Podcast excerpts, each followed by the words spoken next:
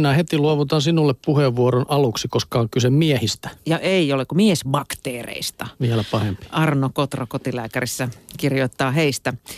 Isänpäivän alla satuin kuuntelemaan aamuradiota. Menossa oli niin sanottu miesten viikko, jonka aikana oli tarkoitus pohtia miesten hyvinvointia. No sekös juontajista oli pölhöä, niinpä he rupesivat ruotimaan suomalaisen miehen olemusta ja tekivät veikeitä luokitteluja.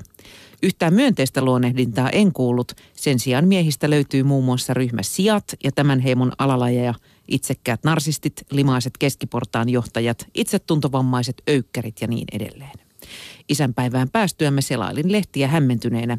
Monen kirjoituksen pääviesti oli miesten arvostelu siitä, että vieläkään he eivät vietä riittävästi aikaa lasten kanssa, eivätkä käytä tarpeeksi isyysvapaita. Niin että hyvää isänpäivää. Miehistä puhumisen tapa on kuin huomaamatta vakiintunut kliseisen kielteiseksi. Kun vaihtaa jutussa miehen paikalle naisen, oivaltaa kuinka höhlässä asenneilmastossa elämme. Mitähän tapahtuisi, jos asiallisiksi tarkoitetussa teksteissä naisista puhuttaisiin olentoina, jotka eivät aivorakenteensa vuoksi kykene, kykene laaja-alaiseen ajatteluun? Tai kotimaisen TV-draaman pääosassa olisi häiriintynyt nainen, joka vainoaa miehiä, mutta saa sitten ansionsa mukaan, kun mies oikeutetusti hakkaa tämän henki, henkihieveriin. Näin kävi psykopaattimiehelle syksyn Stalkerisarjassa. Myös niin kutsuttu älymystö on ajanhengen mukaisesti kunnostautunut miesten lyttäämisessä. Filosofi Tuomas Valgren häpeää sitä, että on mies. Toinen filosofi Tuomas Nevanlinna katsoo, että miehet sopivat kaikkiin työtehtäviin huonommin kuin naiset. Kolmas mielipidevaikuttaja Terho Pursiainen on sitä mieltä, että miehet ovat naisten loisia. Lukiossa olen opettanut psykologiaa kirjasta, jonka mukaan miesten arvomaailmassa korostuu vallanhalu siinä, missä naisia ohjaa hyvän tahtoisuus.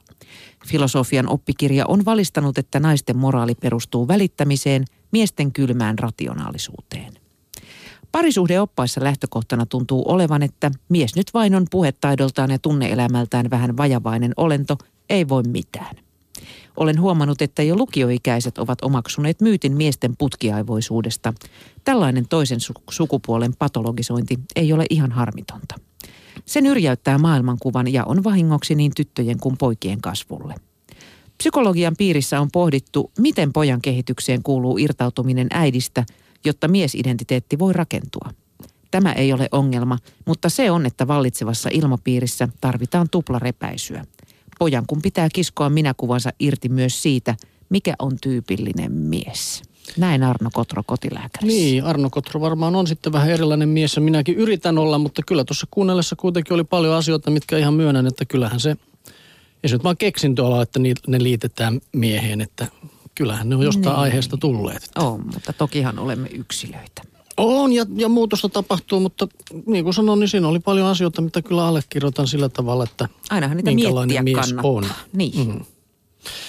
No juu, mies on tämän seuraavankin kirjoituksen takana, nimittäin näyttelijä Hannu-Pekka Björkman kirjoittaa kolumnissaan Eevassa saunakulttuurista. Ja tämähän on tietysti kiva, kun päästään toisten saunoja arvostelemaan. Hän on nimittäin ollut saksalaisen ystävän kanssa saunassa, jossa vaatteet jätettiin lokerikkoon, vyötäisille kietaistiin pyyhe. Kylpyläosaston oven avattua niin huomasin, että kaikki miehet ja naiset olivat alasti. Hieman arastellen astuin sisään ja yritin pitää katseeni arkkitehtuurissa. Ystävä ohjasi minut löylyhuoneeseen, joka ilokseni näytti tavalliselta saunalta. Istumme lauteelle. Kysäisin, missä mahtaa olla vesiämpäri ja löylykauha. Ystäväni kertoi, että löylyn heittäminen itse on kiellettyä, mutta löylyä saataisiin kyllä tasan kello seitsemältä. Paukkasin ulos ovesta ja päätin kokeilla höyrysaunaa Sellainen löytyikin tavallaan. Kyseessä oli kaakeloitu huone, jonka molemmilla sivuilla oli penkki. Höyryä puski kahdesta seinästä törröttävästä putkesta, ei mentolin tuoksua. Vuorollaan jokainen käveli putkien eteen ja pyöriskeli siinä pyllysillään muiden katsellessa. Päässäni alkoi pyöriä kaikenlaisia ajatuksia kylpiöistä ja heidän tarkoitusperistään. Seuraavaksi suuntasin kuumiin huoneisiin, kuten kyltti seinässä ilmoitti. Mietin, mitä ne mahtavat olla, kun astuin sisään. Kukaan ei ollut varoittanut, että huone lämmitetään lattian kautta ja kaakelit olivat polttavan kuumia. Juoksin paniikissa huoneen poikki kohti nurkassa näkyvää puuritilää, jalkapohjia kirvelsi.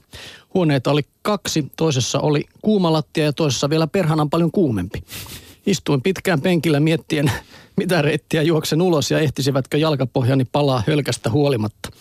Säntäsin ulos kiroillen kuin metsärosvo. Ovella törmäsin ystävään, joka kertoi, että kello on nyt seitsemän ja on löylyn aika. Jalkapojat aristaen kävelin ystäväni perässä kohti saunaa, jonne ihmiset rynnivät kuin henkensä hädässä.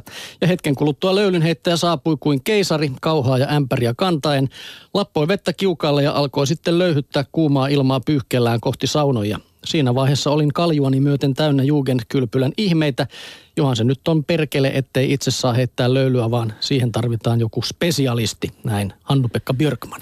Kuule, tota, aika, aikamoista meininkiä, jos ajatellaan siihen, että joku ressukka ulkomaalainen nyt joutuu vähän savusaunassa eikä häkämyrkytystä odottelemaan. To, toi kuulosti reippaalta menolta. Näin Saksassa.